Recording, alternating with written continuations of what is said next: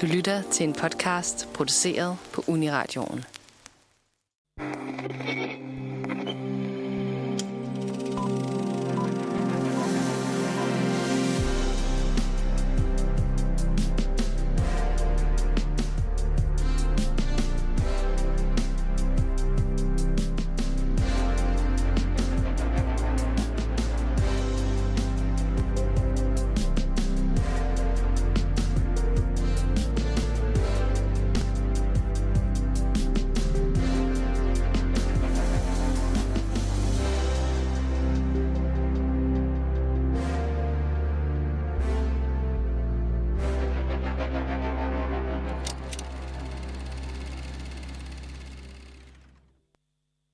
Det er tid til at spille musikken, det er tid til at tænde lysene, det er tid til at møde The Muppets med The Muppets Show i aften.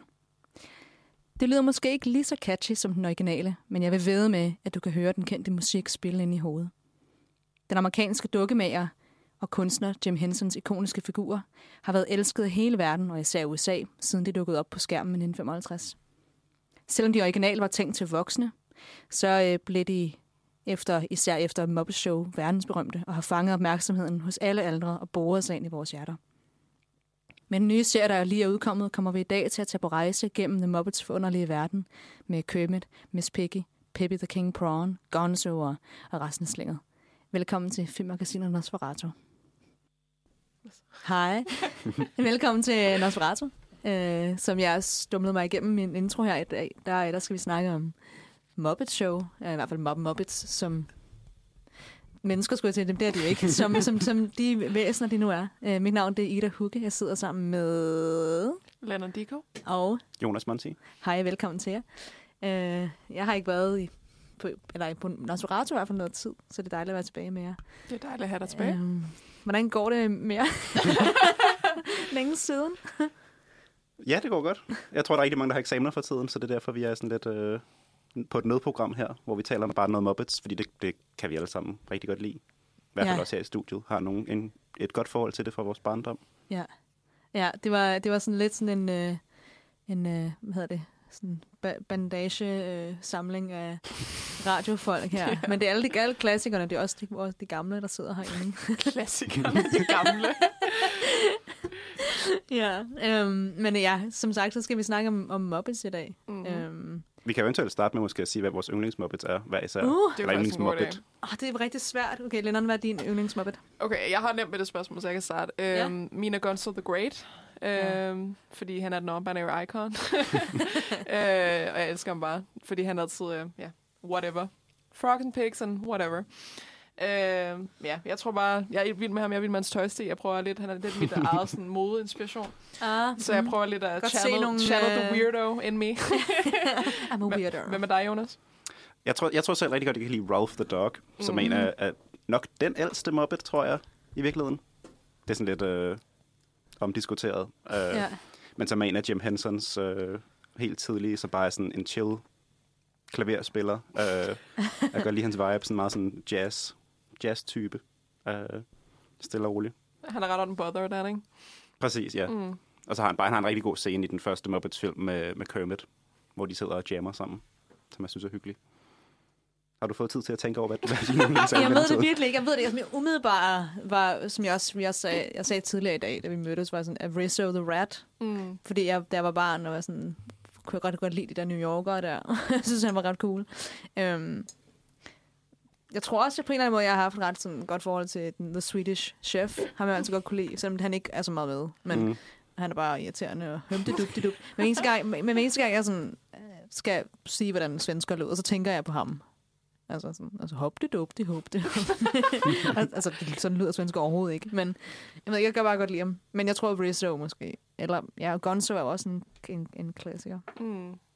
Um, men altså, Sjovt, ingen af os har sagt Kermit. jeg skulle lige så sige, at jeg køber Wow. det, men, men hver, en gang, hver eneste gang Kermit så kommer på skærmen, så er man sådan, åh, Kermit. Han er, han er fantastisk. Han føles meget sådan, som hjem, på en eller anden Mm. måde. Er han er altså, man kender ham ligesom, men han har også været der siden, øh, siden begyndelsen.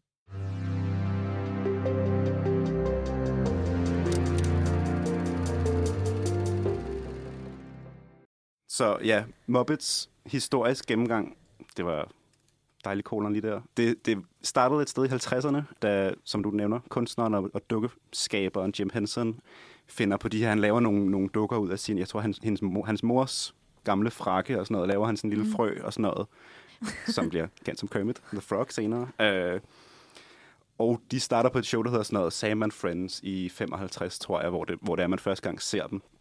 Og så har han bare virkelig gå på mod med at prøve få de her dukker til at blive til noget, hvilket tager ret lang tid, før det rent faktisk sker. Han, øh, han har ret mange sådan pilot episodes, han sender ud. Han laver for eksempel et, der hedder The Muppet Show Sex and Violence, øh, som ikke rigtig bliver til noget serieværk der. Måske på grund af navnet. Øh, Ja, det er jo egentlig, hvor de sidder og sådan, øh, er øh, hvad hedder det, brokker sig over, der er så meget sex og øh, vold på tv. mm, Øhm, ja.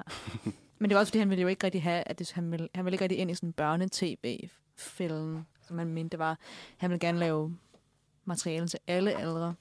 Ja, og han havde også en, altså på de første sæsoner af Saturday Night Live, havde han et sådan et segment, eller havde Muppets et segment, som hed Land of Gorge, som mange seere og dem, der lavede SNL, synes ikke rigtig passede ind i resten af showet, så det var ikke noget, der sådan rigtig øh, tog fart derfra. Det, det gik ikke så godt. Øh, men sådan, det største gennembrud for ham kom nok, da han, jeg tror jeg er i 70 eller deromkring, ligesom partner op med et børneprogram, der hedder Sesame Street, som gerne vil have nogle sådan dukke elementer med i deres, sådan, jeg tror, nogle backstage-dele af showet, mm. øh, hvor han så laver en, en række dukker til, øh, som man jo så senere kender rigtig godt, som Elmo og Cookie Monster og alle dem der. Jeg tror også, det er derfor, det snakkede vi også lige om, inden vi gik på, om at det der med, at man synes, at Muppets er meget sådan, det er jo for børn -agtigt. Mm. Men det er jo enormt for, meget for alle aldre, især også i starten. Men jeg tror ja. også, at det, det, det, at det blev en del af Sesame Street, at nogen tror, at Elmo for eksempel er en Muppet, og at de Kermit er en, er en Sesame Street-karakter. Og sådan. Mm. Det der med den der sløring af, af definitionerne af de to, har nok gjort, at by association at, at Muppets er blevet mere sådan børnificeret. Ja. ja, Sesame Street kører jo stadigvæk den dag i dag, og er nu Ja. sådan primært en, jeg så ikke en Muppet-ting, men en dukke-ting. Ja. Øh, Og det, ja. jeg tror, det er det, eller et af de, mindst læng, af de længst sendte tv-shows i verden. Og sådan. har virkelig kørt længe. Det, tror- det tror jeg gerne på. Det har, ja, det har jo netop været i gang siden 70'erne, og kommer stadigvæk ud med Ja. mange af de samme karakterer. Øh, og det er så også det, der får ligesom katapulteret ham ind i, i succesen, og kan få pitchet sit, sit show, The Muppet Show, Mm. øh, som kommer i 76. 76. Tak. Øh, som har sådan celebrity guests på hver afsnit, og ja, er sådan en underlig variety burlesque øh, show, det skrevet som. Øh, sådan meget, meget gammeldags. De laver meget sådan øh, covers af gamle showtunes og sådan noget i det, Mm. øh, Mm. og sketches Som de stadig også var kendt for senere. I, Ja, Ja. Det var også det der ikoniske Muppet Show intro kommer, som vi ikke kan spille, men Ja. uh, som vi ønsker, vi kunne spille. den, jeg prøvede at var- lave ja, introen. prøvede at lave, It's ja. time to uh, play the music. It's time to light the lights. Mm.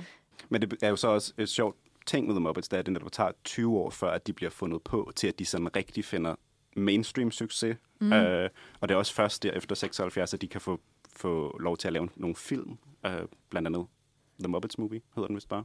Øh, Ja.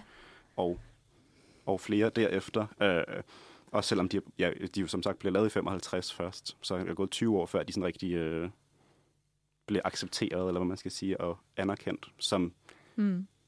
det, det, de er. Fordi de er nemlig en ret unik størrelse, ikke? når det netop ikke er... Det, er ikke, det oprindelige Muppet Show er ikke nødvendigvis til børn, men det er også meget til børn. Altså, det er sådan lidt... Øh, Det er ret sjovt, hvor stor en plads de har i popkulturen nu, ikke? At det tog så lang Mm. tid fra de først blev skabt, eller hvad man siger. Det er nok ikke den, den, han er ikke den første, der har lavet en dukke i, i verden. men, altså, Nej. men altså, at det, at det blev så stort et brand, og det kom så, altså, det tog ham så længe, før han ligesom kunne få lov til at, øhm, ja, til at udfolde det, hvad man siger. Øh, for jeg Ja, tror og de også, har... Ja, undskyld, hvad Nej, du? du siger det bare. Jeg siger bare, at de, at de er jo kommet så meget op, at, at bare at nu er de jo blevet sådan væsener. Det er jo rigtige væsener.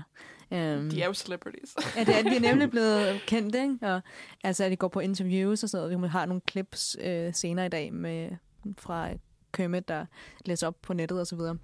Så det, de er blevet sådan, ja, måske er det også fordi, at det har taget dem så lang tid, og sådan langsomt snige sig ind i folks underbevidsthed, og sådan igennem tv, at de bare er blevet indgroet i den amerikanske kultur så meget, at, at man kan ikke tænke på Kermit uden at sådan, tænke på det som, som sådan en øh, maskot for sådan for amerikanske folk. Eller alle, alle elsker bare The Kermit. American Dream. Kermit er den amerikanske drøm. Ja. Øh, selv hvis man vokser op i en sump og ikke kan andet, så Og kan det, er man ikke godt... svært, og øh, det er ikke nemt at være, øh, Grøn. grøn. Ja, Ja. så kan man stadig godt blive en af de hotteste navne i 2023.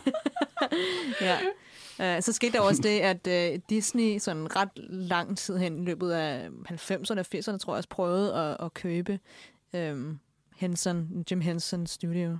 Eller i hvert fald bare sådan købe The Muppets. Ja. Som han ikke gav ham lov til. Han var, han var med på noget af det. Var sådan, at han gik, han gik ind i, i nogle øh, hvad hedder det, kontrakt, sådan, aftaler og samtaler, og sådan, men kom aldrig rigtig ned til noget. Og så skete der jo det vildt tragiske, at han døde i 1990, Ja. som også lidt satte en stopper for mange af de planer, han, han havde med Disney, eller ligesom det samarbejde der. Mm. Øh, men er sådan ret ærgerlig. Det var vist bare sådan en lungebetændelse eller sådan noget, sådan helt uventet på et fly. Ja, det var, sådan, jeg har det lidt dårligt, og så to dage efter var han bare død. Nej, Øh. sindssygt altså. Det var virkelig, virkelig sørgeligt. Og lige efter det, så kom... Øh, hvornår, hvornår kom Muppet Christmas Christmas Carol? Nu tager jeg for hurtigt. Den, den kom i, jeg tror, 92. Ja, så lige efter hans død. Så den kom, ja, Jeg synes nok ikke, lige lige efter, det var lige efter. Eller? Muppets Skatøen efter det. Øh, Mm. Så det kunne også godt være, som, når man siger, at nogle af de bedste film er lige dem, der er de to, vil jeg også, som vi også snakkede om, Ja, inden vi gik på, at det var at det er Christmas Carol og Treasure Island. Um, og det kan også være, fordi der, der var noget rester fra Jim Henson stadig, og hans søn var med til at lave det, og sådan noget, så der var stadig noget. Men altså, ja, det var stadig mange af de samme. Altså sådan, stort set alle andre end Jim Henson var de oprindelige stemmeskuespillere Ja. og ja. dukkefører til de dukker. Øh, Ja, så selve sådan gruppen var stadig tilbage. Mm. Øhm, så der, det tog 14 år, læste jeg, øhm, efter de sådan indledende forhandlinger begyndte. Der fik Disney så Muppets øhm, IP, altså intellektuel ejendom, fra Henson-virksomheden. Han købte dem for 75 millioner dollars i februar 2004. Og øh, altså, det, er, det er ret meget af Muppets sådan tv- og filmbibliotek. Størstedelen i hvert fald. Det er også Bjørn i det blå hus, kan jeg huske det? Ja. Har det nu Disney også fået gennem, fordi det også er Jim Henson, som var seriøst mit yndlingsprogram, da jeg var barn. Det var det eneste, jeg så. Jeg kunne ikke få det søvn, hvis den der måne ikke havde sunget mig godnat. Jeg ville ikke gå i seng, hvis det var ikke men. Og så, der er nogle undtagelser, som de ikke, som, som øh, Disney ikke har fået. De har ikke fået Sesame Street-karaktererne. Fraggle Rock-karaktererne. Det fik Ben Henson. Øhm, så har, har de heller ikke fået distributionsrettighederne til fire film. Muppets Take Manhattan, Muppets from Space, Kermit Swamp Years. Øhm, Det er Kermit's origin story. The Swamp Years. Ikke Muppet Babies, som er en anden ting. ja. De har heller det- ikke uh, Muppets uh, Wizard of Oz. Er der en Muppets Wizard of Oz? Mm-hmm. Men er Mhm. det ikke en? Jeg troede, det var en, en uh, Disney-film. Det er det måske så ikke.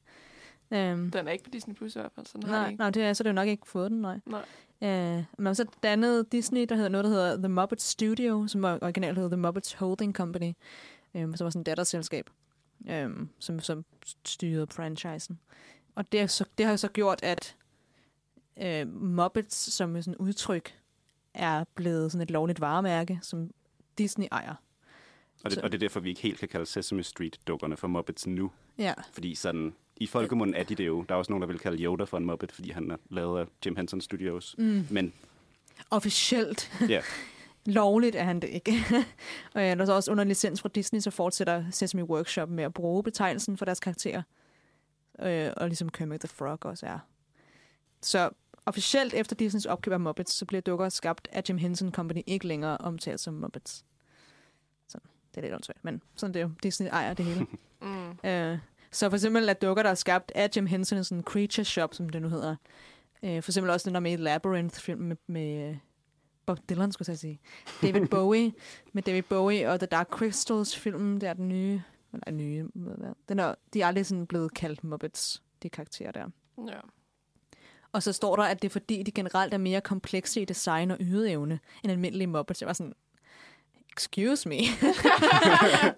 um, jeg tror, ja. jeg tror mange af dem fra Dark Crystal er sådan, det, der man vil kalde animatronics, som er sådan, der er elektronik i dem. Ah, Der gør de gør mange af tingene, hvor men så officielt er- klassiske Muppets er jo mere bare en hånd op i, op i dem. ja, jeg læste også et sted, at Jim Henson, han havde originalt havde sagt, at øh, grunden til, at det hedder Muppets, er, fordi det er en, en blanding af marionet og puppet sammen. Og så har han så trukket det tilbage senere. Men det var, hans, det var det, han sagde i 70'erne eller 60'erne, hvor det var. ja. Jeg har altid tænkt lidt på sådan en gulvmoppe eller et eller andet. Men Nå, det ved jeg ikke, om det er overhovedet gør. ja, ja. Det Der er nogle af dem, der ligner lidt gulvmopper. Ja, den der, øhm, hvad den store hedder. Den der kæmpe... Sweetums? Ja, Sweetums. Han er ligner min, min anden yndling, Ja. faktisk. Er også sjovt. Han ligner lidt en mobbe. Øh, men altså, der er i hvert fald en, øh, sådan, når man tænker, når vi snakker filmmagasinet, som jo er som mm. en af de store film, de har lavet tilbage i slut 70'erne, var The Muppet Movie. Så måske vi skulle øh, snakke lidt om den efter en sang. Yes.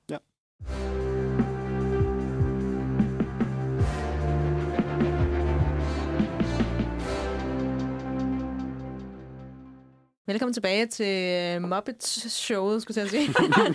Muppets altså, showet om Muppet showet. Uh, og uh, vi skal snakke lidt om The Muppet Movie fra 1979. Det er en den er deres første sådan biograffilm, sådan en officiel biograffilm. Og øh, er en, det er vel en musical, sådan en road movie, road film, Ja. hvad det vi sagde. Øh, som er produceret af James, eller instrueret, undskyld, af James Frawley, og produceret af Jim Henson. Ja. Og så er den, er det sådan en koproduktion mellem øh, USA og, og Storbritannien. Og blev skrevet af Muppet Show-forfattere Jerry Jewell og Jack Burns, som skrev mange af de der sketches til Muppet Showet. Så den, den har også, kan man sige, meget sådan den klassiske Muppet Show-magi, fordi det netop er, ja, Jim Henson er med på det, de oprindelige forfattere er med på dem, der har lavet alle showsene og sådan noget. Ja, Øh, det er næsten bare som en lang Ja. sådan, øh, afsnit af The Muppet Show. Og blev også produceret mellem første og anden halvdel af The Muppet Shows tredje sæson, så sådan lige midten af tredje sæson. Mm. Og forklarer f- sådan Muppets oprindelighedshistorie, eller sådan origin-historie. Mm. Øh, da Kermit, Kermit han begiver sig ud på sådan en rej- lang, rej- langhandelsrejse. Han starter, da han bor i sumpen der, ikke? Jo, han starter med at sidde og spille... Øh, Faktisk, faktisk starter den jo faktisk med, at de går i biografen for at se filmen, Filmen. filmen. som de har lavet i filmen. Ja. Så den er meget sådan meta. meta. ja, Men den, den film, de så ser, jeg starter i som. er så den, hvor man ser Kermit sidde i en sump og spille øh, øh, Rainbow Connection, som jo er hans sådan, store sang. Øh, som også er sådan en af mine yndlingssange ja. I hele verden. Den er så sød. Men efter det, så tager han så afsted for at blive kendt i, i Los Angeles. Og møder så en masse Muppets på sin vej. Møder nemlig en rigtig, rigtig masse. Men han bliver, det er fordi, han bliver kontaktet, Kermit bliver kontaktet af den her sådan, talentagent, der ja. Spiller til Donald DeLuise. Han blev store, opdaget, ja. Han blev opdaget af den her store øh, ja, comedy-stjerne, som han jo var også. Altså, han spiller så ikke sig selv, men han spiller en, der hedder Bernie. Øh, og han opfordrer så Kermit til at forfølge en karriere i showbusiness. Um, Og der er, jo, der er jo generelt ret mange, apropos sådan cameos, eller man skal sige, Ja. i, de, i Muppets-filmene generelt. Jeg kan også huske, en af de gode scener, det er, hvor det er Steve Martin, han hedder. Jo, Steve Martin spiller en sådan tjener på en restaurant, hvor han serverer meget, meget billig vin for Kermit og Miss Piggy. Mm. Øh, og generelt er alle cameosene i den første Muppets-film ligesom meget 70'er cameos, så mm. i dag forstår man Doc overhovedet ikke, hvem Hopper, nogen af dem er. ja, altså, Øh, der, er- der er en karakter, der bliver spillet af Charles Durning, og sådan, der er Austin Pendleton er med, og bare sådan alle de der, som var store i 70'erne, men man måske ikke lige Ja. husker længere. Og så til sidst i den, spoiler lidt for folk, der ikke har set den endnu, øh, når, de, når de endelig får den der Rich and Famous kontrakt om at ja, få et show i Hollywood, så er det Orson Welles, der øh, spiller sådan en, en movie executive, der giver det til dem. Som jeg, jeg tror faktisk, det er en af hans sidste roller. øh, det er også noget af... Go noget out a bang. Go out with a bang, ikke? Ja. Og, øhm, ja. Men øh, jeg tænker, vi måske skulle høre et klip fra Muppet Show, eller Muppet Movie, undskyld. Øhm, det var den, du nævnte lidt, Jonas. Øhm, Ja. Som er... Øh, det, her, det er sådan den her meta-åbning, hvor at de alle sammen sådan, de sidder og, og sådan crammer sig ind for at sidde i den her sådan, øh, film, øh, hvad hedder det, um, biograf, det var et ord, jeg ikke kunne huske, biograf, og sætter sig ind på alle sæderne og sidder og råber hinanden og sådan. Så det er den her, den sammenklippet øh, scene fra den, øh, hvor de sidder og, øh, og skal se, se den her film, og Kermit han prøver at være sådan, kan, I ikke lige, kan vi ikke lige sige, sige tak til alle de her mennesker, der var en del af det, var, så siger Miss Piggy, kan du ikke bare just play the movie, man? Um, eller, Kermit, play the movie. Um, så det er den her, der kommer her. Is this seat taken? Ah, Ah, I'm so nervous. If I'm not funny, I won't be able to live with myself. Well, then you'll have to get another apartment, won't you? You know, I hear this movie is dynamite. Well, I like the movie fine so far. It hasn't started yet. That's what I like about it. Hi, everybody, and welcome to the first screening of the Muppet movie. Uh, but before we begin, I'd like to thank everyone who contributed to this film, starting with the little people from the hairdressers to special effects to the prop makers. Speeches are not necessary, dear. Roll the film. Yeah, but I'd like to thank everybody for all of their hard work and their patience and their willingness to... Roll film! Altså, man kan godt mærke, at sådan, der er lidt ligesom sådan, okay, det er rigtig dårlig sammenligning, men sådan lidt Shrek-energi over det der med. Man kan godt mærke, nej, men altså, at Shrek har blevet, jeg tror, de er blevet altså, inspireret af de- den her sådan blanding af øh, voksenhumor og børneting. Altså, der skal også skal være noget til de voksne. Ja. Man siger sådan, det var Shrek, der gjorde det, men det var jo egentlig Muppets, der altid har gjort det også. Mm. At, at, at det også, der skal også være noget til, til alle de andre øh, aldre, som, som børn ikke forstår på den måde. Altså, egentlig. Og der er, altså sådan, ja, generelt i Muppets film er der meget voksen humor. Sådan, filmens skurk, ham der Doc Hopper, er jo, hans mål er at spise Kermit i, i store han, dele af han skal filmen. ikke spise Kermit. Han skal bruge Kermit som frontfigur for hans reklamer for hans frødårs restaurant. Ja, Så han, ja. Ja. det er sådan lidt etisk forkert for Kermit at gøre det, fordi han vil ikke promovere, at de skal spise frøer. øh, Meget, ja. ja. meget mystisk. så det er sådan lidt, jeg ved ikke, om man kan det sideplot, men det er jo samtidig med, at de vil make it big, så skal de også prøve at undslippe ham her, som er sådan totalt corporate evil. Og det er også en skurk, der går igen nu, eller en skurke-type, der går igen i, i Ja. senere. Kapitalismen er... Kapitalismen er den rigtige skurk. Kermit. Men der er sådan en, altså det er sådan en rigtig sådan god gammeldags sådan road movie, hvor de bare sådan, de tager flere og flere mennesker op i løbet af vejen, og sådan, Ja. så møder de så Fozzie, øh, Fozzie Bear, og så tager han, han ham med, og så møder de, Så kører de ind i, øh, kø- i Gonzo. så møder de Gonzo samtidig med, de møder, øh, hvad hedder det, den der øh, rockbandet, Electric Mayhem. Electric Mayhem med i en kirke, ja. Og bandets manager, Scooter, møder, de møder dem inde i kirken, der, fordi mm. Mm. de åbenbart deres, øh, de, er med at hjælpe, de skal hjælpe dem med at skjule deres bil, eller sådan noget. Og så hopper de så ind i deres bil og kører videre sammen. Og de, de skal også alle sammen være sådan fem stjerner.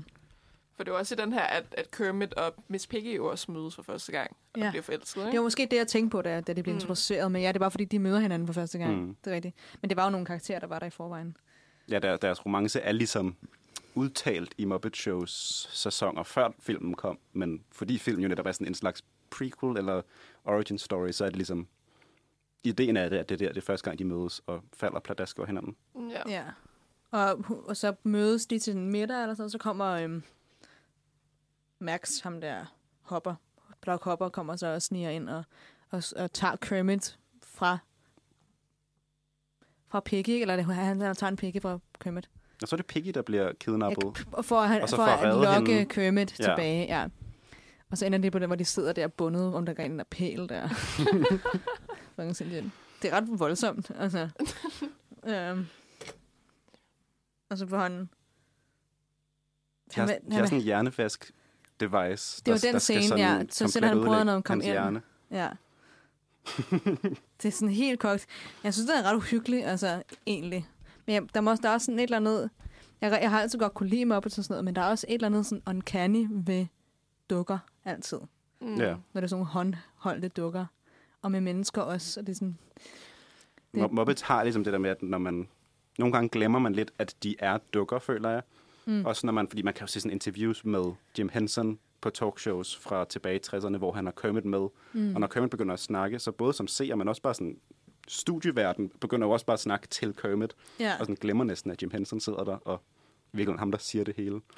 Så ja, der sker og, og det er med, tydeligt at se, at Jim Henson bevæger munden og sådan noget. Så, Mm. men på en eller anden måde, så der er en barriere, når der kommer en Ja. dukkefører ind. Ikke? Ja. Ja. Man, Men det synes jeg virkelig er det magien med Muppets, at de selv er blevet sådan kendte, så man måske Ja. ja. nødvendigvis ikke mere ved, hvem det er, der har stemmen til dem og sådan noget. At, at Mm. mm. der er de der sådan BuzzFeed-videoer og sådan noget, hvor det bare er dem, der tager quizzer og sådan noget, ligesom de var celebrities. ja. øhm, og det er også for nylig med, med den serie, der lige er kommet ud, Muppets Mayhem, der var der også, de var på sådan et Comic-Con eller en scene, hvor tre af dem, der lærer stemmer til, til det her band, kom, og de sidder bare altså, de sad bare på gulvet, og så havde de dukken op på stolen, og alle kunne se, at de var der. Men alligevel så fokuserer man bare på dukkerne og på deres stemmer, og ikke sådan, lægger mærke til, at de, ja. at de sådan, tydeligvis er der. Jeg, ved- jeg, jeg ved ikke, det er sådan... Jeg, jeg tror også, selv for os, der ikke er børn, så tror jeg bare, det, det giver et eller andet. Altså laver sådan en helt anden verden-agtigt. Ja, og det må også være en, en måde for dem ligesom at sådan fjerne sig fra, hvad det er, dukkerne siger, hvad de selv mener. Og sådan. Det er en helt anden karakter mm. end dem selv. Det er jo ikke, fordi det er en forlængelse af dem selv. Eller sådan, det er jo deres egen ting. Det er jo sammen med alle de der kendis cameos og sådan noget, de, mm. I filmene og, og showet, og sådan, de taler jo bare til dem, som de var mennesker ligesom dem, ikke? Jo, Det er jo hele pointen. ja. det var i uh, 76. Det, det var min gamle hjerne her, der prøvede at finde ud af, hvornår det var blevet introduceret. Men det var altså ikke i Muppet Movie, det blev introduceret. Det var på år, lige to år før, tre år før. At i 76 så introducerede Muppet Show Miss Piggy, Fozzie Bear og Gonzo. Mm. sammen med eksisterende karakterer som Kermit og Rolf. Så Kermit og Rolf var ligesom nogen, der var der i forvejen, og så kom det, og så sammen med The Muppet Show, så blev det så Miss Piggy og Fozzie Bear og Gonzo tilføjet. Ja. Øhm. Jeg tror også, der er noget med, at Fozzys stemme i den første sketch er sådan helt anderledes, fordi at, at uh, Frank også var sådan ved at eksperimentere med noget. Mm. Så de lavede sådan et insert-skud bagefter, hvor han, før han går ind på scenen, siger, åh, skal jeg lige prøve at lave sådan en mørk stemme, når jeg går ind. Og no. derfor han lyder helt anderledes der. Nej, hvor sjovt. Jamen, der er også mange, der har været irriteret over øh, sådan, uh, Matthew Vogels nye, uh, hvad hedder den, uh, Vogels nye Kermit, fordi mm. Han har en helt anden stemme og sådan. Men det er jo bare, det er jo bare at der har jo altid været en ny måde at, at fortælle, eller sådan være Kermit på. Det er ikke, man kan ikke Ja. være den samme, man, ikke den samme, man har jo ikke den samme stemme. Så jeg synes, han er meget god. Han er meget god til sådan at sådan vise Kermit, han har meget sådan hans mannerisms og sådan mm. Mm. gestik og mimik, eller sådan mimik, ja. Ja. jeg ved ikke, det er det jo, er, er meget Kermit-agtigt.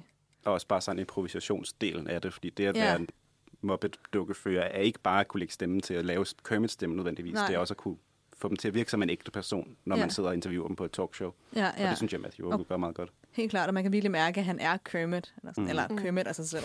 He is Kermit. ja.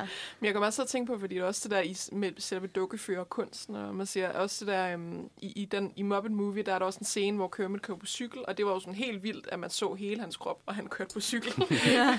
hvor det er sådan, "Nå, hvordan har de gjort det? Altså sådan helt sindssygt, at, at man også kan, jeg ved ikke, man kan det teknologiske advancements, men at, at øh, også er det en helt sådan workforce, eller en kunst i sig selv, at, at, at føre de her dukker. For man så tænker man jo bare på, ja, at man har dem på hånden, og så er det egentlig det, ikke? Mm. Øh, men der skal der også flere, så der skulle også flere til at styre Kermit, for eksempel, og sådan noget. Det ved jeg ikke. Jeg har ikke forstand på sådan noget. Det, altså, det, det tror jeg svinger lidt. Når han. Ja. på talkshows og sådan noget, så kan man jo have, han har en hånd i munden på ham, og en hånd, der måske styrer den ene arm. Mm. Jamen, man har tit set, at når de sidder ved siden af, så bevæger faktisk Kermit faktisk Ja. kun sin ene arm. Ja, ja. Men når han, er, når han er nede, og man kun kan se ham på sådan maven og op, så er der to arme. Så jeg tror, Mm. der er en, der står ligesom og har fat i begge arme, så der er en, der har øh, munden. Ja. Og så er det, ja, nogle gange har de jo, der er nogle af dukkerne, der ligesom har rigtige hænder inde i deres egne hænder. Mm. Som Ralph, der spiller klaver, så er der en person, der sidder med hænderne op i hans hænder og spiller klaveret, Ja. ja. mens der ligesom bare er en, der styrer munden. Øh, så der er Ja. ret mange forskellige måder at gøre det på. Der er nogle meget sjove sådan behind the scenes klip af to skækkede mænd, der står meget, meget, meget tæt på hinanden, og sådan Kravler næsten ned krammer under- for at kunne øh, Lægger de oven på hinanden og prøver at bevæge sig, ja. ja men det, altså, det var nemlig sådan en, øh, altså, vi snakkede om, det var en, sådan en, det var en slow crawl af, at det blev, øh, blev, blev kendt, men det endte altså med, at at uh, The Muppet Show blev nomineret til 21 Primetime Emmy Awards i løbet af, Mm-hmm. af hvor de, der, så langt de nu øh, var der. Uh, og vandt, vandt fire. Inklusiv der hedder Outstanding Variety Series i 98. 78. Um, og det var også et Muppet Show popularitet, der gjorde, at de, de kunne lave det der film bagefter. Ja. Um, Og der var sådan en ret lind strøm af film, kan man sige, efter den første Muppets-film, hvor de så også lavede The Great Muppet Caper og Muppets Take Manhattan, og faktisk også ja. efter Jim Henson døde i 90, kom der stadigvæk, tror jeg, tre film ud, som vi nævnte, ikke? som er A Christmas Carol, Muppets Treasure Island, og så tror jeg Muppets from Space, som vist ikke... ja, den, Den- gik den- ikke så godt, men den kom. Ja. Ja. Uh, men som de to andre er super gode film, også efter Jim Henson døde med. Det var Steve Whitmire, der lagde stemme til Kermit på det tidspunkt, tror jeg. Uh, Mm. Og så efter Disneys opkøbning i 2004, var der ligesom en lang periode, hvor der ikke rigtig kom så meget Muppets-ting ud. De prøvede lidt med et show her og der, som ikke rigtig blev til noget. Uh, Ja. Og så tror jeg, at, de sådan, at måske Disney har haft svært ved at finde en tone, der passer til Disney, men Ja. også til Muppets på en eller anden måde. ja, for var- selvom Disney nu ejer alting, Mm. altså fra Star Wars til Anders Sand, så, så, og alt muligt andet imellem, ikke? Ja. så er der jo, hvor der er mange forskellige toner af, af voksen og ikke voksen humor, så synes jeg stadig, det er rigtigt, at det er svært. Altså, Muppets er bare noget, der ikke rigtig passer ind under sådan en Disney paraply. Det virker mm. lidt som Mm. sådan en... Ja, det, det virker bare forkert. Altså, at sådan en stort sådan blockbuster-ting som Marvel, det der ting, at bliver købt, det er fint nok. Det der. Men Muppets på en eller anden måde har ligesom været sådan en lidt kult outsider. Vi kører vores eget show-show. Til, geng- til gengæld er det bevist, at alle historier vil blive bedre med Muppets i. Ja. Uh, som jeg synes, de, altså både med Muppets Treasure Island, men også Muppets Christmas Carol, Ja. de jo bare er de ultimative fortællinger, versioner af de fortællinger. Uh, Det er rigtigt. og jeg tror, jeg tror virkelig, at Disney kunne bruge Muppets meget, meget, meget bedre i dag ved at lave remakes af deres egen film med dem, eller lave, lave et eller andet... Uh, Det, det er det, jeg sagde, inden, op, inden, inden vi optog. I stedet, altså, I stedet for at gøre det der, som Disney gør nu, hvor de laver live action af deres animation, så Ja. burde de bare lave Muppets versioner af alle deres gamle Jeg vil gå ind og se alle live-action-filmene nu, fordi at, at de har ikke været særlig gode. Det må vi, det må vi sige. Det har, det har ikke været top-notch, det Hvis der en live-action. Muppets Little Mermaid, I'm there. Ja. altså, Hercules, Muppets. Mm, yes. Men øhm, lige for at vende tilbage til de der film i, i start 80'erne, så øhm, Muppets Movie kom i 79, og så Great Muppet Caper kom i 81, Muppet Takes Manhattan kom i 84, og de her tre film, de modtog sam, samlet fire Oscar-nomineringer. Øhm, Vandt de nogle af dem?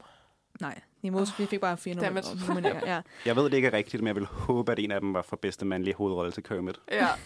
Han fortjener en Oscar. Okay, og mens vi hører en sang, så går jeg lige ind og dobbelttjekker, hvad, hvad var der for nogle, de nominerede. De, jeg, for jeg så bare, at de blev nomineret, men ikke, hvad de var nomineret til. Så det skal jeg nok sige efter sangen. Um, men uh, så Muppet Show afs- afsluttede sin fem sæsons kørsel i 81, så det har været lige sådan, når 81 stoppede, så kom de der to store film. Um, og så i 83, så kom Hansel Fraggle Rock. Um, Hansel Fraggle Rock, så det der, den der film, som blev sendt på HBO i USA i 87. Um, så den kom ud, og så blev den sendt på HBO senere. Um, så de, altså i 80'erne begyndte det sådan at tage fart, kan Ja. man sige. Det var, det var Lige op til hans død, så det var ret... For, altså, The Golden Age. ja, det var det virkelig.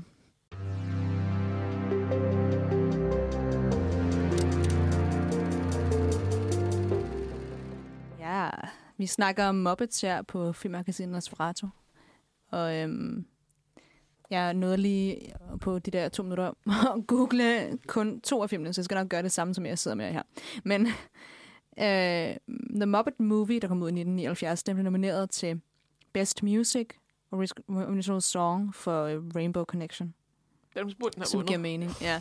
Den blev nomineret, og så blev den nomineret for bedste musik, original score, It's adaptation, best adaptation score. Men mænd, der vandt original song der, i stedet for den, they're wrong. ja. Men det var også, ja, når da Muppets så egentlig vandt en Oscar, så var det i, 2011, 2000. eller 2012, teknisk set så, ikke? øh, var det ikke ja, 15, eller det er Muppets Most Wanted, der kom der? Nej, det var 2011, der kom The Muppets. Okay, men ja, med den nye Disney-film med Jason Segel og... Ja, for det var jo ja, the rebirth of Muppets, kan man Ja. godt kalde det, ikke? Mm. Hvor det efter lang tid havde de prøvet, og så kom de så endelig tilbage med The Muppets fra 2011, hvor Jason Segel, han spiller Og Amy Adams, ikke? Ja. ja.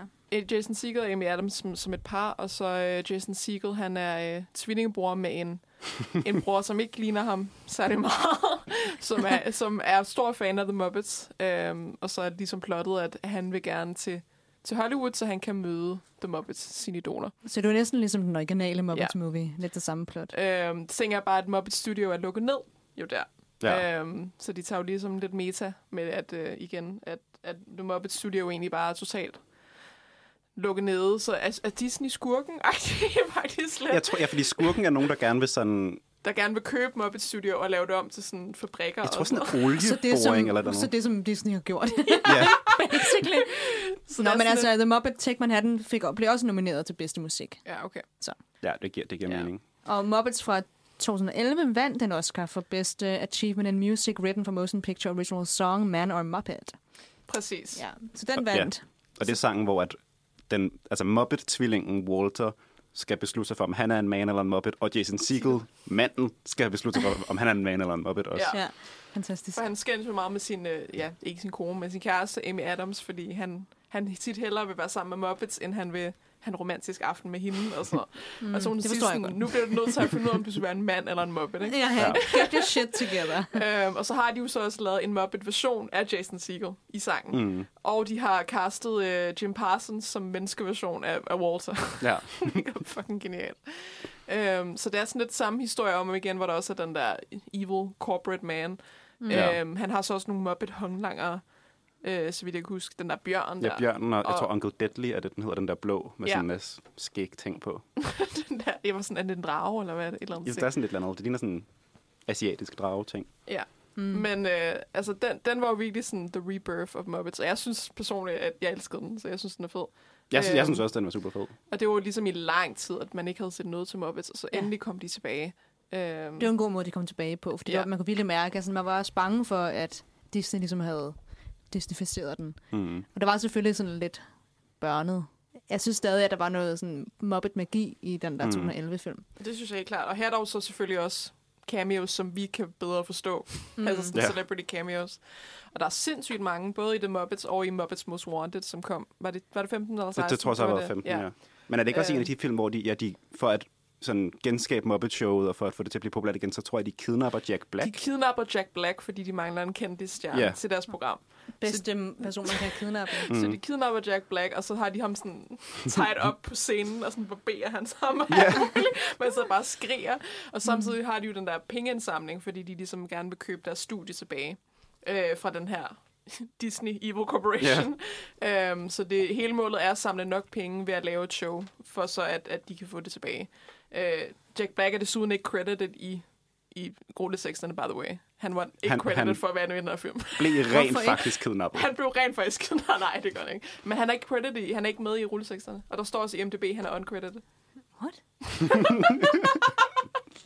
What? Autentisk oplevelse. Men, men jeg tror Ej, virkelig kun at også... se, hvornår den er fra. Hvad hedder den, Den er hedder? 2011. Den hedder bare The Muppets. Men når det er den jo. Ja. Men jeg synes jeg kan da godt huske, at han er ret meget med, er han ikke det? Han er meget med, men han er ikke med i rulleseksterne. Det kan være, han ikke har fået penge for det. Jeg bliver måske. lige sådan, er det en anden film, vi snakker om? Eller sådan? Det er ikke en anden film, jeg snakker om. Det er den film. Men jeg føler, jeg føler tit, det er en del af sådan Muppet-magien, det er, når skuespillerne i filmen spiller som om, at det bare er en normal film. Ja, altså, de skal ikke spille til Muppet på sådan en barnlig måde. Mm. Så bliver det lidt for kedeligt og underligt. Men når skuespillerne bare siger, nu, nu laver jeg bare, nu spiller jeg bare så godt jeg kan, Mm. og så seriøst jeg kan, Ja. så bliver det tit bare meget bedre. Som for eksempel Michael Caine i A Christmas Carol. Michael Ja, Caine i. Christmas Carol, ja. Bedste, bedste præstation nogensinde. Som, Ja. som ja, han spiller Scrooge. Han spiller Og spiller ham Ebenezer bare Scrooge, 100% seriøst. Hvor han, hvor Han, han, spiller er, Scrooge, ja. som man ville tro, Scrooge skulle spille, hvis man lavede en Mm. rigtig Dickens adaptation af ham. ikke? Ja. Hvor til gengæld Gonzo spiller Charles Dickens, der fortæller historien. Ja. Men det kunne være, at vi skulle springe ud og snakke om Christmas Carol måske, eller skal vi, øh, skal vi skubbe det lidt? Det var lige der på grænsen. Det var sådan en overgang, efter Disney havde officielt... Nej, de er lige... De, De, de, de, det var der, hvor at i nogle samme, ja. samtaler i hvert fald. Jim Henson var, var lige død, desværre. Og de havde nogle aftaler med Disney. Disney havde ikke opkøbt dem endnu, men jeg tror stadig, det er en koproduktion med Disney. Ja. Det er sådan lidt underligt limbo, øh, kapitalistisk limbo, de var i, tror jeg. Ja. Øh, Jeg tror også, de har brug for, altså, for, for Disney. De, jeg kunne ikke rigtig slippe fra dem. Altså, de følte, Ja. Jeg tror, de havde underskrevet, hvis nok, nogle ting, de var nødt til at... Øhm, for de havde jo givet nogle, nogle af rettighederne, men ikke alle sammen. Altså. Mm. Så de var gået i gang med, med, med nogle ting. ja. Men de var jo som, som sagt tidligere også, den var instrueret og skrevet af Brian Henson, Jim Hensons søn. Ja. ja. Og alle, udover Kermit og dem Kermit ligger stemme til, var de oprindelige ligesom øh, stemmeskuespillere, dukkefører og alt sådan noget. Ja, så Øh. den er instrueret af Brian Henson, som er Jim Hensons søn. Og så, den, øh, så står der origin, altså, officielle forfattere til den, af Jerry Joel også, øhm, som var ham, der også lavede Ja. originale, og også lavede Muppets Movie. Eller skrev den. Og der står der, at den anden øh, forfatter er Charles Dickens. så det var meget godt. Ja, fordi det er faktisk bare den bedste version af, af Christmas Carol. Mm. Ja, Og den følger bare plottet til A Christmas Carol. to Altså. Mm. Præcis. Den er Mm. bare helt, helt det samme. Bare Ja. med Muppets. Hvor Ja, og nogle yeah. fantastiske, fantastisk musik, som også burde have vundet og nomineret Oscars. De Ja. blev ikke nomineret som Ja. skid. Så er han så senere blevet virkelig anerkendt som en af de bedste Muppets-film nogensinde. Og jeg, det er i hvert fald den, jeg ofte tænker på, når jeg tænker på Muppets. ja. Det er også den, jeg har set flest gange, tror jeg. Det er sådan en... Ja. Jamen, jeg Næsten ser hver den hver Julefilm, jul. Altså, ja. ja, ja, 100%. Det er, det er også det, der er godt ved at lave sådan en god julefilm, fordi det bliver set hvert år, hvis man kan lave en ordentlig en. Ikke? Men vi har taget et lille klip med fra med Muppets Christmas Carol. Det her, det er som sagt Gonzo, eller hvad hedder det? Um, Det er Charles Dickens. Dickens, ja. ja jeg var sådan, nu skal vi lige få det rigtigt på. Men det er jo ikke Dickens, ja, det er jo nemlig Dickens, og så øh, øh, Rizzo the Rat, øh, der snakker sammen. Øh, den kommer her. Welcome to the Muppet Christmas Carol. I am here to tell the story. And I am here for the food. My name is Charles Dickens. And my name is Rizzo the Rat. Hey, wait a second. You're not Charles Dickens. I am too. No, a blue furry Charles Dickens who hangs out with a rat. Absolutely. Charles Dickens was a 19th century novelist, a genius. Oh, you were too kind. Why should I believe you? Well, because I know the story of a Christmas Carol like the back of my hand. Prove it. All right. Um, there's a little mole on my thumb. Og så begynder Dickens at fortælle historien om, øh, om A Christmas Carol. Og det er jo faktisk også kapitalisme, der er skurken i ja, øh, Christmas det er Carol. nemlig. Det er en ting, der går igen og igen. Gennemgående tema, ja. ja. Øhm, og er en, det er en fantastisk måde at gøre det på, at der er en fortæller. Fordi det er også den, altså det er den vibe, man får af Charles, Charles Dickens historie, at der er sådan, som sådan en overordnet guide igennem fortællingen, en eller anden sådan varm sådan fortællerstemme på en eller anden måde. Så det er en god måde, at de har fundet på, at der ligesom er nogen, der guider dem igennem. Mm. Og det er lidt ligesom de der spøgelser, der guider hovedpersonen, eller der, der guider Scrooge igennem hans fortid og nutid og fremtid. Så er der også sådan en, en, en der som guider os igennem historien. Det passer bare virkelig godt til Muppets, også at det er de to, der gør det, øhm, hvor Ja. de ligesom ja, falder ned fra vinduer og prøver at kigge ind i sådan steder, hvor, hvor de ikke rigtig kan komme ind. Og sådan, hvordan Ja. ved du det? Hvor sådan, det ved jeg, fordi jeg fortæller den. Ja, ja. nu Hvordan også ved du, vi skal herhen? Nej, men altså, nu skal vi lige, du. ja. Det er en fantastisk film. Men øh, også især på grund af Michael, Michael Caine. Michael Caine. Michael Caine. Um, det, det er, jeg tænker at have, være en person, som man ikke kan lide. Man kan ikke sige hans navn uden at sige det som han. Man sige hans eget navn. Um, Den burde han vundet en Oscar for. Det var hans bedste præsentation. Ja, det burde den faktisk også, ja. Ja, han gør det vildt godt. Altså, men jeg tror også, der har man sådan om, det er bare en dukkefilm eller sådan noget. For hvis de har lavet den med mennesker, så har man taget den seriøst på en helt anden måde, tror jeg. Ja. Altså, så ja. eliten har bare taget den seriøst på en helt anden måde. Og hvis de havde kastet en sådan mere børneskuespiller, altså ikke et, barn, ikke et skuespiller, der er barn, men en Nej. skuespiller, der mere laver børnefilm og sådan noget, så ville det også bare være en helt anden vibe. Fordi Ja. på det tidspunkt, Michael Caine havde kun lavet seriøse film på det tidspunkt. Mm. Og jeg tror, grunden til, at han tog den her film, var også, fordi han gerne ville have noget, han sine børn kunne se. Øh, oh, Ja. og sådan, så, så laver jeg den her ene en, men jeg, men jeg spiller den seriøst. Ja. Øh, Jeg skal være Scrooge. Ja. ja. Han, han har fortjent, at han skulle have vundet for dem. Eller i hvert fald bare blevet, sådan, blevet anerkendt lidt for, for, for den rolle, ikke? fordi den, den, øh, det er virkelig en, en sådan karrieredefinerende, synes jeg, rolle for ham. øh, jeg, kan, jeg kan ikke nævne en mere ikonisk Michael Caine-rolle. Nej, vel? Nej, det kan jeg heller ikke. Det er sådan en anden karakter, han har haft. Det ved jeg ikke. Nej, måske Dark Knight, men altså Alfred i Dark Det, Knight. nå ja, det er Ah, Men altså, er det. Men det var, også, det var mange år efter. Ja, han er mange år efter, det er rigtigt.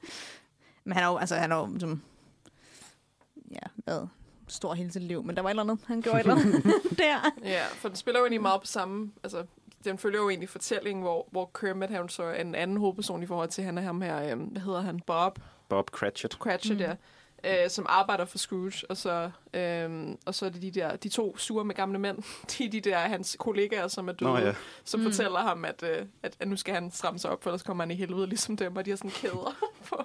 Virkelig Det er sjovt, at det er ham, der ligesom er, øh, øh, er den, der kommer tilbage til ham, eller sådan, at det er dem, de har valgt. At Mm. mm. de også bruger sådan Muppets karaktererne.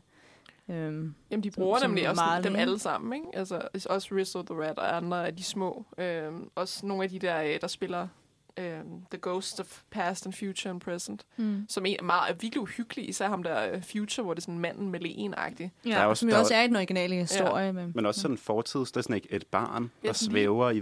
Det er sådan underligt Den, også den er mega scary. creepy, faktisk. Ja. Den er endnu mere creepy end fremtiden. Det er sådan en Ja. lille sådan monsteragtig barn. Ja, nutiden er bare super hyggelig. Det er bare Ja. julemanden.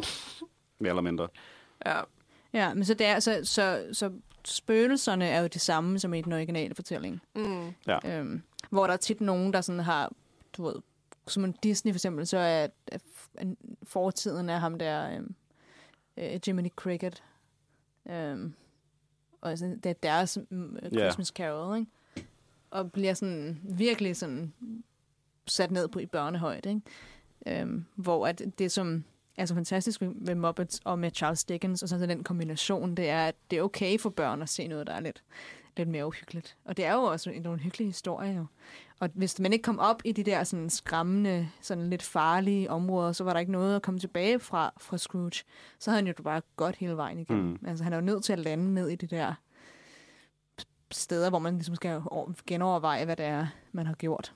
Så han kan rejse op og sige, What day is it? I didn't miss it. It's Christmas. Jeg vil rigtig gerne se sådan behind the scenes, sådan Michael Caine, der snakker med Kermit i sådan pausen mellem to skud. Det tror jeg kunne være sjovt. Hvorfor? Altså, det, det, er jo det, der var, der var, meget, der var meget, meget en ting i 90'erne og sådan starten under, når man lavede sådan noget blooper reels. Ja. Også Barbie har gjort det rigtig meget, hvor de laver sådan blo- blooper reels og sådan noget. Mm. Øhm, som du vil vide andet, men Barbie knowledge. Øhm, altså, der var også Der er nogle, også en Barbie Christmas Carol. ja, iconic. Men der er også nogle Disney-film, der har gjort det og sådan noget der. Men hvor, de er, sådan, hvor det er animationsfilm, for eksempel, hvor de kommer til at sådan Hvor de op. animerede bloopersne, ja. Ja, Toy Story gjorde det meget og sådan noget. ja. Mm. Og det kunne være sjovt at se sådan en, en fra filmen, hvor det sådan, Kermit kommer til at du ved, tabe et eller andet, eller sådan, Ja. de leger lidt med det der, med den form for meta-ting, fordi at Muppets også har leget ret meget med meta-lagene generelt. Jeg, ved- jeg ved, at der er en, altså, jeg tror i hvert fald, at den oprindelige Muppets-film har noget sådan bag scenerne materiale, som er ret interessant, fordi Jim Henson og Frank Oz, der ligger stemme til, til Kermit og Fozzie, når de ikke blev optaget, så var de stadigvæk en character som deres dukker og talte sammen ret meget. Sådan, Ah, meget deres, ja. deres sådan, dynamik, som de to øh, sådan, komikere var bare via deres dukker, så der er nogle Men ret de var også ret gode venner, de to, ikke? Altså, Ja. ja. Og jeg tror, jeg sådan, de har jo mange af de der ikoniske par, som Kermit og Fozzie og Kermit og Miss Piggy, de spiller også Bert og Ernie øh, fra Sesame Street. Mm. Øh, Er de Bert og Ernie? jamen, det er de nemlig. Det var det, Øh, jeg var sådan, mm, han skal I så ikke ind. sådan, okay. Øh. Gud, det anede jeg slet ikke. Det giver selvfølgelig mening, jo. Og meget, meget Frank Oz' sådan, motivation, eller når han spillede, så han prøvede bare at få Jim Henson til at grine. Ja. Øh, som er ret hyggeligt. Som man også tit kan se i de der sådan nogle bag scenerne, hvor de taler om at være dukker, og sådan meget, meget mere meta, end man skulle tro. Ja, men der, er- altså, der er meget metalag, og det, det, det måske mest metalag, som vi har, er begyndt at sådan gå ind, vi har snakket lidt om det, det er, hvor, hvor stor Muppetsne, og især Kermit og Miss Piggy og sådan noget, er i popkulturen, øhm, og hvordan de bare er blevet til deres egne sådan, karakterer.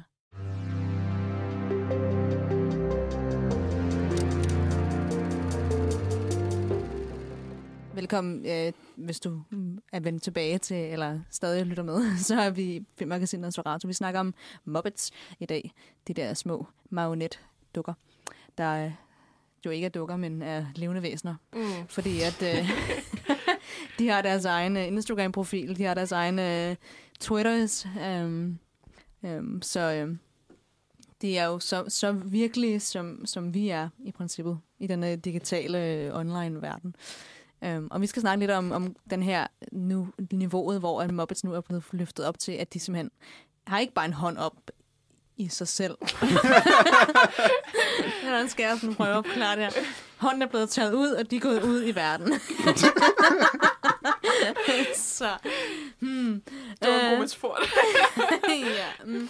Øh, og der, er- ja, så jeg synes, vi skal starte bare med et klip, for vi har en del, øh, vi har et par klip her fra sådan, øh, kan man sige, um, Muppets øh, pop culture øh, era. Øh, ja, jeg, jeg er ikke helt så inde i øh, Kermit og sådan Miss Piggy's sådan, sådan nylige breakup. Er der noget, I ved omkring øh, deres situation, Lennon? Hvordan, øh? Altså, siden de slog op, jo, så har de egentlig bare været sådan lidt on and off. Ja. det, det er 100% et rigtigt breakup, der. Um, de var også på Jimmy Kimmel, hvor de sad i sofaen og sådan ligesom snakkede om, sådan, at Miss Piggy, hun havde fået sådan en ny kæreste, som også, som også var en frø, så der var meget drama Uh. der, ikke? Um, så jeg tror, det er bare sådan i lang tid, har de været sådan on and off. Um, fordi det er jo egentlig hver eneste film, hvor, når vi har snakket om de her film, mange af filmene, er det jo med, at enten så møder de hinanden første gang, eller også har de været på et breakup, og så finder de tilbage til hinanden, som The Muppets fra 2011. Ja, så det Øhm. eneste, der er som undtagelsen for dette, så var de gift, hvor de spiller karakterer i Christmas I Carol. Christmas Carol, ja, præcis. Ja. Men ellers er det jo dem, der rent faktisk er sammen. Mm. Men det er egentlig ja, en situation, der har stået på i ret lang tid. Nu kan jeg ikke lige huske præcis, hvornår det var, de slog op. Der, der stod på Wikipedia, på Kermit, Kermit the Frogs Wikipedia-artikel, at de har været sammen fra, jeg tror, 1976 til 2015, Mm. og så on and off efter det. Så har de okay. Også haft en lang, øh, lang sådan, I historie. mean, they're, they're still on and off, they're going strong, you know. ja. um, Men også, når, når man, vi så et øh, klip lige inden vi gik i gang med ham og øh, Stephen Colbert, hvor de ligger og, sådan, og snakker sammen. Og så starter det med, at man ser Stephen Colbert, og så, sådan, så kører den over til Kermit. Og den, den applaus og sådan excitement, som Kermit han får, er jo sådan helt ude. Ja, det er jo helt vildt, hvor glade folk er mm. for Kermit the Frog. Jeg vil, Også- jeg vil blive mere spændt som publikum, hvis det var Kermit the Frog, end hvis det ja. var, tror jeg, 95 procent af skuespillere i USA lige nu. Altså, ja, også fordi vi er så trætte af at høre, hvad de der fucking skuespillere skal sige. Jeg vil, Ja, ja, jeg vil hellere, hvad, hvad Kermit the Frog har at sige. Øhm, men der er, på hans, nemlig den Wikipedia-side, du nævnte, Jonas, der øhm, er der sådan en, står der omkring hans sådan, fictional biography, hvilket selvfølgelig ikke er rigtigt, fordi det er en rigtig biography. Men der var en biografi, eller sådan en øhm, memoir, der blev skrevet om ham, øhm, som, som blev skrevet, det hed... Øhm, Han har ikke selv skrevet sin biografi. han har ikke selv skrevet det, nej, der var en nej. ghostwriter, øhm, som handler om, at det som, som forklarer, som, og sådan, som om han var en rigtig sådan performer, øh, i stedet for en puppet-karakter, øh, eller sådan en dukke-karakter. Øhm, og han, der, der siger de, at han blev født i Leland, Mississippi, og var omkring 2000, med en, en, en, ud- en ud af 2.353 søskende. Mm. Men der er så et, et interview i 2011 på Ellen DeGeneres show, der hvor at han så bliver nødt til at fortælle, at han er altså han kom fra øh, sumpene nede i, i Louisiana. Så der har han jo sagt noget andet, end det, der står i den der bog der. Øhm, og så kom der en film ud i 200... What is the truth? Ja, what is the truth? Who's hiding something? Og så i 2002, så kommer der en film ud, der hedder Kermit the Swamp Years, øhm, hvor at han så er 12 år gammel. Øhm, der viser, at han er en af, de før, en af hans... Nogle, Han var den første af sin søster til at forlade til at forlade sumpen. Ja. sumpen, ja. Øhm, og det er jo så også det, man så går tilbage til i den der Muppets-movie, at han er i, i den her øh, sump. Jeg synes, det sjoveste ved den er, at han er den første af sine søstre, der forlader sumpen, men så står der, at han var en af de første frøer til at snakke. Så han var ikke den første. der var, der var andre Ah. snak med frøer. Ej, det vil jeg gerne se en film om. Sådan, hvem er det, var den første? øhm, så der står så, The Muppets Movie, og siger så lige inden filmen går i gang, sådan, at så der er en, sådan, der hans øh, øh, nevø, tror jeg det er, lille sådan, øh, fordi Robin. han siger, "Un- Uncle Kermit, uh, is this how like, the Muppets came to be? Og så siger Kermit, this is approximately how it happened. Så næsten, det var jo sådan, næsten det, der skete. Men det er jo sådan tit, det er sådan nogle med sådan nogle biografifilm, så det er ikke helt det, der er Mhm. sandheden. Men det, Præcis. det er jo lige næsten. uh, og det som, ja, på den 4. august 2015, der um, Kermit the Frog og Miss Piggy, de, uh, ud, så, de sagde ud, at de har um, at de har sluttet deres forhold. De har slået op. Um, og uh, i 2. september 2015, så det var altså alligevel en måned efter, der siger Kermit, at han uh, får, har fået en ny kæreste. Også en gris, der hedder Denise. Kermit. Det tror jeg faktisk godt, jeg kan huske. Og, øh, men øh, omkring februar 2016, så blev han, fordi slår de åbenbart op. Øhm, Denise slog op med ham. Denise slog op med Kermit. Forståeligt. Mm. Ja, efter en halv års... Øh. ja, øhm, så det er, jo, øh, det er jo som det er. Øhm, Men Miss Piggy var jo faktisk, havde måske også et forhold med en, med en vis sanger på et tidspunkt. Ja. Ifølge et, show, øh, Nå, et klip, vi så. altså, noget af det sjoveste, det er jo, altså, altså der er, man, hvis man, går, hvis man virkelig skal sådan, komme tilbage til sådan øh, underlige, øh, altså sådan øh, guest stars, så er det, da jeg skulle ind og, søge på, øh, sådan, jeg skulle ind og følge Kømme på Instagram her tidligere i dag, så så jeg, at han er allerede fuldt af nogen, og det er Michael Bublé. Og, det, Miss, han, også, og han følger også Miss Piggy. Og øhm, faktisk i, øh, i et show her for nogle år siden, der lavede han sådan et øhm, Christmas in the City show, Michael Bublé, som jeg jo gør ofte, de der meget kendte juleshows. Så, øhm, så var der altså en lille øh, Miss Piggy og Michael Bublé skulle synge et nummer sammen. Øh, så det er bare lige for, for at sige, at hun er altså også lidt out and about. Øhm, så det her det er et lille klip derfra. Skal vi snakke om det bagefter. Listen, Miss Piggy, I've been thinking about your idea for the musical number, and, it, and it's and it's not going to work. You're right. I am. Yeah. I don't think we should do a musical number at all. You don't? No. What we have is too real, too romantic, too racy for Radio City and network TV. Racy? Oh, don't be coy, Buble. Our love is far too spicy for the season. Kiss moi, you fool! I I really can't stay. But baby, it's cold See. okay. Der, der er adskillige meget gode dele ved den, øh, den bit. det var altså så forkert.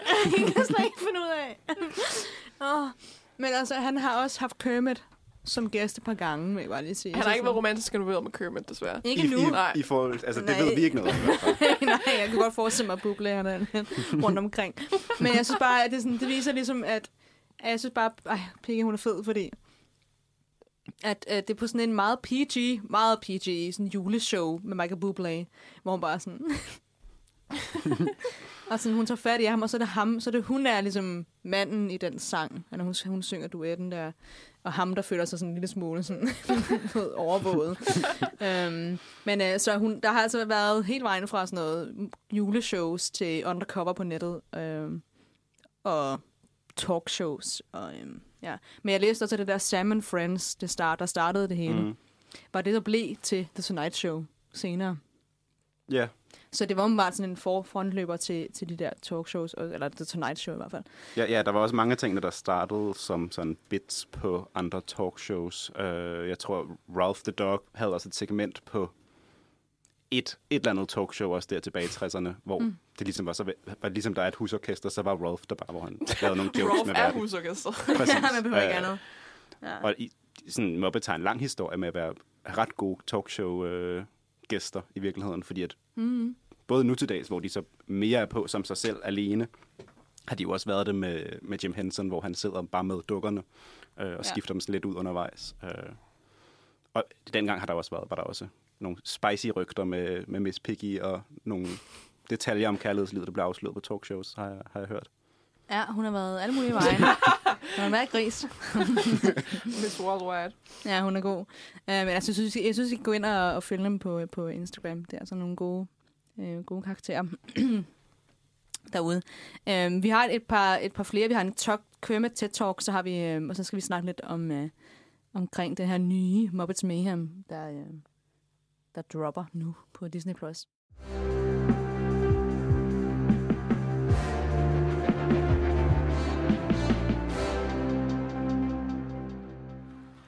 But all of those people had one thing in common, folks. They didn't wait to know where they were going before they started their journey. They each had what Jim Henson liked to call ridiculous optimism.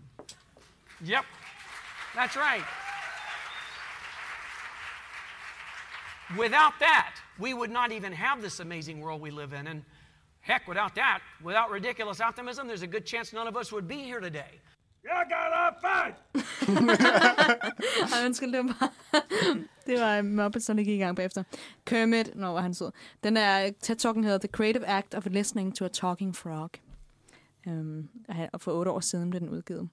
Og man må sige, at den der ridiculous optimism er, hvad der sådan også på en eller anden måde kendetegner Muppetsene. Helt klart. I deres, de er jo altid underdogs i deres egne fortællinger, og også bare sådan i filmverdenen på en eller anden måde, at de altid skal sådan virkelig kæmpe for at få lavet deres shows og deres film og alt, muligt. Mm. Øh, Mm. og har arvet den der ja, latterlige optimisme fra, øh, fra deres skaber og far, Ja. øh, Jim Henson. Det, som han, øh, det, som Kermit refererer til i starten, det, der, sådan, øh, det som de mente, det var, fordi han, han lavede en liste, har sådan opremset en liste af store mennesker i verdenshistorien, som sådan, han Michelangelo og Einstein og sådan noget der kom, kom på nogle meget skøre idéer egentlig, og gjorde nogle store ting, øh, fordi de ligesom hoppede ud i det, øh, eller sprang ud i det, uden at egentlig vide, hvor det var, de landede. Og det er det, han taler om, det der med, at man den her helt skøre optimisme, som, øh, som Jim Henson havde og elskede. Øh, Og jeg, jeg kom lige i tanke om faktisk, med apropos, at når Muppets tager scenen, og når de er i populærkulturen, at øh, der har været meget snak om, hvem der skal være vært for Oscars og alle de der ting. Ikke lige nu selvfølgelig, det er lang tid til Oscars, Mm. men at uden tvivl vil Muppets være de bedste Oscar-værter nogensinde. Mm. Ja, Øh, jeg forstår simpelthen ikke, at de ikke har gjort det endnu. det vil være så godt. Ja. Altså, Også bare, vi kan bare tage en Muppet ad gangen, så har vi rigtig mange år til Oscar, vi ligesom har. Men ja, generelt. kunne Animal-året. Ja. Animal blev fucking kaos. Nej, men uh, jo, det ville have været vildt godt. Så kunne det som Kermit og Piggy måske være sådan de hovedværterne Ja. eller et eller andet. Mm. Så kommer folk ind og... For så kunne man jo også have, have et andre Muppets, der præsenterede priserne, så man Ja. behøvede Mm. ikke engang at have kendt eller præsenteret dem. Nej, kunne det bare var så fedt. sådan- Det, er- jeg, jeg synes også, det er genialt. Altså, og det er også bare Kermit, hvis det er. Hvis de ikke Ja, kan ja. få alle øh, Muppets med. Man skal som regel have sine venner med, ikke? Hvis de, det- hvis de har travlt den Ja. dag med nogle andre ting. Ja. Og så i stedet for sådan, øh, sådan musikale indspark, så bare have øh, The Electric Mayhem Ja. til at spille. Som husorkester. Som husorkester. og sidde og jamme i baggrunden. Øhm, det er jo faktisk det, vi skal snakke om, fordi at... Øh, eller sådan en lille, vi vil lige hurtigt smide en lille øh, sådan bid ud til jer, at den øh, er altså blevet The Electric Mayhem, som den bare hedder nu. Eller Muppets Mayhem. Muppets Muppets Mayhem, ja. Muppets Mayhem. Men bandet har fået deres Men egen bandet serie, ja. ja, har fået deres eget serie, hvor det handler om, at de skal øh, lave en plade. Ja, deres første plade Deres nogensinde. første plade nogensinde. De har åbenbart været tu- turneret i mange, mange, mange år, aldrig... Øh, De har jo som band været blevet samlet i, hvad, i 70'erne eller sådan noget, ikke? Mm. 76, hvis det er der resten af showet også begyndte. Ja. Øh, men har bare turneret siden da, så de har faktisk ikke fået indspillet en eneste plade. Øh, også selvom de har, de har lavet nogle gode covers. De har blandt andet lavet et cover af Bohemian Rhapsody, øh, Mm. som man kan finde på YouTube. det er genialt. Øh, men, de, men de har simpelthen ikke haft tid til at, at indspille et album. De har været totalt fully booked, altså. Ja, meget imponerende. Mm. Ja, det, øhm, men det har nemlig også været, altså det, jeg ved ikke, den er lige kommet ud på Disney+, Plus og øhm, har fået sådan relativt sådan okay anmeldelser, eller sådan, de er ret glade for, at det er, sådan, det er lidt kaos, men også på samme tid. Du, men det er jo også bare lidt kaos, det der. Øhm, men øh, så sådan, som jeg kan mærke på det, så er det stadig lidt, lidt blødt, blødt i kanten. Altså, det er jo godt, de har godt ikke haft så meget succes med de der senere øh, Muppets-serier, vel? Altså, fordi mm. Muppets 2011 og, og Muppets Most Wanted fik jo rigtig stor succes, men mange af serierne, sådan Muppets Now, tror jeg, der var en, der yeah. hed, og sådan noget, mm. som ikke klarede det særlig godt. Ja. Øhm, så jeg håber lidt for det, at, at, at Muppets Mayhem faktisk kan noget. Mm. Ja. Øhm, fordi også fordi det er lidt anderledes, så det er ikke bare, at de prøver at genskabe Muppet Show igen-agtigt. Ja, og det er stadig magien fra de gamle, fordi de var med i den originale. Øhm, eller Lips er, er det en karakter, jeg fandt ud af. Jeg, Jeg Lips er tilføjet senere, men alle de andre medlemmer 1980, ja, ja, ja, er og var ikke med før. Mm. Men, Mm. men, Ja, ja. men altså, det er den originale gruppe. Men altså, men øh, vi har lige et hurtigt klip fra, øh, ikke fra selve serien faktisk, men fra deres sådan, promovering af serien. Øh, fordi de skal jo også ud ligesom at, at promovere deres, deres tv-serie. Og øh, de har gået på noget, der hedder øh, Song Association with, with L. Så det L Magazine laver sådan nogle ting, hvor at man, så får man et ord, og så skal man så... Det, det er tit sanger, der er på. Og sådan og næsten kun sanger. Øh, musikere. Og det her, det er så øh, Muppets Mayhem, der, der synger. Det her, der får de en, øh, en cue, og så synger de jo en, øh, en Taylor Swift-sang, fordi hvad mere, øh, hvor, hvor, topical kan man ellers være og følge med i strømmen, end at, end at vælge en Taylor Swift-sang. Så det viser også, at sådan, at de har på en eller anden måde samtidig fingeren på pulsen og følger med i sådan lidt, hvad der sker, og de har en eller anden form for sådan meta-ironi over altså, øhm, popkulturen på samme tid. Så det her, det er et lille snippet af, af den her, hvor de er inde og synge med L. Time! It's me. Hi. You doing a oh, song? Oh, He's it's doing a Taylor t- Swift. That's right. It's empty Oh. here. Oh. time, time. At tea time, everybody agrees.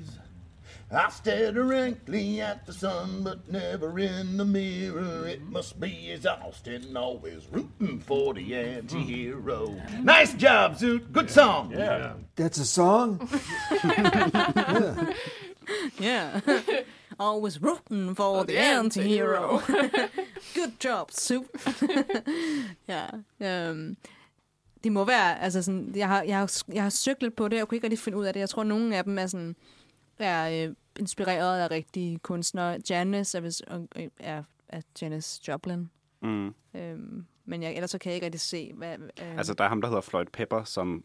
Hans outfit er inspireret af Sgt. Pepper's Lonely Heart Club, mm. fordi Mm. han har et helt langt samme tøj på, og så hedder han Floyd, ligesom Pink Floyd.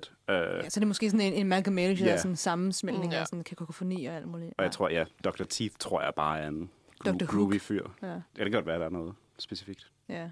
Dr. Hook var jo lignet lidt en, hvad der har mistet af sine tænder. Måske. um, ja. Så altså, det er altså på vej, og jeg, vi håber, at, at øh, vi, har, vi, har, vi vil heller ikke give alt for meget sådan med det, fordi den er ikke... Øh, den har ikke ligesom fået enorm no- tid nok til at, at trække vejret ude mm. i, i verden endnu. Men øh, vi håber, at, at den, mm. den kører. Øh, men så vi, sådan, vi, vi hentede lidt til det tidligere, da vi snakkede omkring, øh, øh, at, at Disney, Disney live actions har været bedre med, øh, Med Muppets. med Muppets. Så jeg tænker, at vi skulle, sidde, at vi skulle snakke lidt om, om det de sidste minutter i dag. Øhm, Jonas, øh, hvis du skulle vælge en live-action film, der skulle være, der skulle castes af Muppets, hvad for nu skulle, det være så være for en?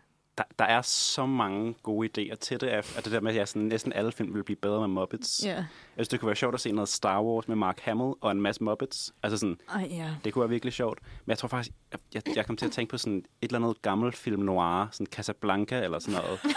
øh, Okay, så nu tænker vi bare film generelt. Ja. det, det er ikke noget Disney noget. Nej, nej. Lille trenchcoat og, og Kermit, der, øh, jeg ved ikke, Mm. Prøver at bekæmpe nazister i, i Nordafrika. Jeg har jo altid det der, fordi jeg synes altid, det burde ligesom være li- ligesom Christmas Carol, at der er et menneske, og så og resten af Muppets. Mm. For der har jeg altid haft to tanker, hvor det første var Fight Club, hvor jeg ved ikke helt, om mennesket det enten skal være narratoren eller Tyler Durden, men either way, uh, kunne det være meget sådan man meta. Muppet all over again. Ja. Øhm, og så havde jeg tænkt på, øhm, på Hannibal-serien med Mads Mikkelsen, Ja. hvor, det, hvor Mads Mikkelsen så skulle være det eneste menneske, der så spiser Muppets. Og de prøver at finde ud af, hvem der er, der spiser Muppetsene, og så serverer han sådan Muppets fra dem. Øhm, det kunne være grineren, synes jeg. Jeg vil gerne sådan se Mads Mikkelsen sidde og spise en lille filtbøf. Ja. Øh, og sådan, mm, Sådan en lille øh, Kermit. Ej, Kermit åh, han har lavet frølår. Ej, der ligger sådan en bord med sådan en frø. Og, Miss ej. Ej. Men det vil jo heller, igen, det vil jo heller ikke være sådan unormalt, hvis han spiser sådan en gris. Og det er jo, det er jo fint. Mm. Mm. For Ja, fi- og fordi opposite, så kunne det jo være en Muppet. Eller så kunne det være sådan... Hannibal var en mobbet, og alle andre var mennesker. Eller så skulle det være sådan, den ene menneske var sådan politibetjenten, der så skulle prøve at fange en Ja. Muppet, der spiser mennesker. Det kunne også være interessant. Ja, det kunne også være. Jeg sidder virkelig sådan her og tænker over, hvad det skulle være. Øhm, Det kan jo også netop være, du nævnte tidligere med for eksempel Disney remake, så det skulle være Hercules eller ja, noget. ja. Noget, der kunne være lidt løgn, fordi det er aldrig sådan rigtig blevet en film, og jeg forstår ikke, hvorfor de ikke har filmatiseret det. Men Henrik Ibsens gamle forestilling, Et dukkehjem, som handler om sådan at bryde ud af de der sådan ægteskabsroller, øh, og Nora, der, der, der, der forlader til sidst. Hvis nu, at alle andre var dukker, men Nora var et menneske, det kunne være, det kunne være ret sjovt. Så, Altså bare titlen ligger jo mega meget op til det. Jamen, det er derfor, jeg tænkte det. Men der kunne bare sådan, der var en, de kunne godt lege med noget meta. et Muppet hjem. et Muppet hjem. um, ja, Der har vi næste Oscar. altså sådan, eller sådan, ja, det ved jeg ikke. Så kunne, eller også så kunne han, hendes mand Torvald være sådan, være mennesket. Og så skulle, er hun dukken, der skal bryde ud af dukkehjemmet. Jeg ved det ikke. Når det begynder at blive sådan inter-menneske-dukke Ja. forhold, begynder det at blive sådan lidt underligt. ja. Sådan lidt ligesom hvis, hvis, hvis en Piggy og Michael Bublé kan gøre det, ja, så... det, hvis, de, altså. hvis de kan, så, så, så kan de altså også godt. Ja. Men øh, ja, eller sådan, det ved jeg ikke. Ja, det ved jeg sgu ikke. Titanic måske. Ja. Men der, der mangler de også to mennesker, så skal resten være dukker. Men det er simpelthen, der skal ligesom være en, der er hovedrollen, ikke? Og så skal resten være dukker. Jeg blev med at tænke på sådan noget Zodiac. Gone Girl. Ja, noget David Fincher kunne godt være. Ja, Det det David Fincher Muppets ville være god, ja. Men jeg tror, jeg synes altså også... Jeg Pulp tror, Fiction. Ja. That would be good. Jeg tror, jeg tror faktisk, jeg tror, David Lynch nok kunne have det lidt sjovt med det, faktisk. Mm. Tror Ja. ja. ikke det? Sådan Eraserhead. Ej, altså jeg tror, David Lynch var totalt nede med at lave sådan en... Ja, Ja, Kill, 100%. Kill Bill Kill Bill, ja. med Kill Bill Muppets. Muppets. Hvem skal så være det eneste menneske? Er det Bill, eller er det... Er det, Det ikke? tror jeg er broden. Jeg vil ikke være Ja. broden, Jo. som bare sådan dræber Muppets. Jo. Ej, det, altså Tar- Tarantino og Tarantino og Muppets, det kunne godt være en god sådan par. Men jeg synes, Lynch og Muppets og Tarantino og Muppets, det, Ja. det, kunne, det kunne godt Ja. gøre noget. Ej, man kunne godt lave sådan en øh, sådan en øh, Sunset Boulevard, eller hvad hedder det? Øh, øh, hvad hedder det? Hvorfor glemt den titel? Øh, ikke Sunset Boulevard, den anden, som er Lynch har lavet. Nå. Øhm, den kunne godt være sådan. Men Altså det er også to Mulholland karakterer. Drive? Mulholland Drive, ja. Ja. Jeg havde Sunset Boulevard på hjernen. uh, Mulholland Drive, den anden gade i Los Angeles. um, det kunne være ret sjovt, fordi der også er sådan alle mulige underlige sådan metalag, og man ved ikke, hvad, en, hvad der egentlig er, der foregår. Man ved ikke, hvad for en historie, der er hovedhistorien og sådan noget. Man kunne også have sådan noget som Truman Show, hvor Truman han lever i en Muppets verden. Det er og han, en god han idé. ved ikke, at der findes andre mennesker end ham selv. oh jeg laver God. den, vi laver den film. Vi laver den. Det er det bedste, og han tror bare, at det er sådan, det er. Ja, ja. Han undrer sig, hvorfor, hvorfor er jeg så underlig? Hvorfor, hvorfor er jeg anderledes end de andre? Og sådan noget. Hvorfor er... Og så skal vi til Jason Segel igen. Som Og det er Jason Segel igen. Vi gør det. We got it, guys. We cracked The the, true, code. true, true, The puppet- True Man Show. The True Man Show. Det er True Man Show. Ej, ja, ja, ja. Det er fucking genialt jo. Det er en uendelig øh, lykkepose, de har Ja. et liv i deres hænder. Øh, men altså, jeg synes, de, skulle, de kunne godt grave ned i noget Dickens, eller Mm. mm. sådan Oliver Twist. Hvor, Oli- hvor er Oliver ja. er en muppet. Eller Mm. ikke er en muppet. Ellers skulle de bare begynde at som de, altså vi har jo talt om, at Muppetsene er rigtige kendiser, at de bare Mm. skulle begynde at kaste dem i film. Uh, vi Ja. nævnte for eksempel i en pause på et tidspunkt, talte vi om det, at, at uh, i Barbie-filmen burde Miss Piggy jo have været med i. Præcis. Uh, Hun burde ja. være en Barbie. Det er altså næsten Det er lidt er virkelig sådan en snop, og faktisk ret misset mulighed, at de ikke har gjort det. Bare, det, det ved jeg selvfølgelig ikke, den er ikke kommet ud endnu. Men altså, jeg tror, at hvis, det var, hvis hun var med, så var hun blevet altså, reklameret for, at hun var med. Mm. Præcis. Så skal Altså- det være sådan en, en eller anden sådan cameo, der er en, en overraskelse, ikke? men det vil bare være en underlig overraskelse. Hun burde være en Barbie. Og Kermit burde have fået Oppenheimer. Kermit skulle spille Oppenheimer. ja. Ja, han er jo også sådan... Nå, nu er vi jo ved at, øh, at gå ud over en meget lang tangent, så måske vi skulle, skulle runde af. Men øh, ja, Muppets er, er, er hvad hedder det, stærke og bliver ved med at være stærke, eller de, de kører as strong as they ever were, eller sådan noget, man sige. De kører videre i deres øh, ja, øh, TED-talks og deres øh, undercover. De skal også se den der BuzzFeed derude. Jeg skal, jeg skal altså ind og se Ja, vi deres, ikke øh, været så kritiske i den her. nej, nej, nej. Det er bare en kærlighedserklæring til Muppets. Ja. Øhm, øh, så det er jo også, det må man jo også godt. Og også en, en måde at sige, at Muppets er altså meget mere end bare børnefilm. Hvilket der selvfølgelig ikke er noget, der hedder bare, men det vil Jim Henson jo gerne have, vi sagde. Så det er, det, det er jeg altså. I er meget mere end det. Skud til Jim. Skuddet til Jim. Vi, vi er latterligt optimistiske omkring Muppets, kan man sige. Ja, ligesom Jim ville sige det. Ja. Og øhm, tusind tak for, at I ville dele denne øh, eftermiddag med, med mig her inde. Øhm, og øh, tak for, at I lyttede med. Du kan lytte til Filmmagasinet og Sorato, der hvor du lytter til dine podcasts. Og øh, så kan du også følge Uniradioen på Instagram og Facebook og se øh, de andre programmer, der ligger på Uniradioen. Og selvfølgelig også følge Øh, Nosferatu på Instagram.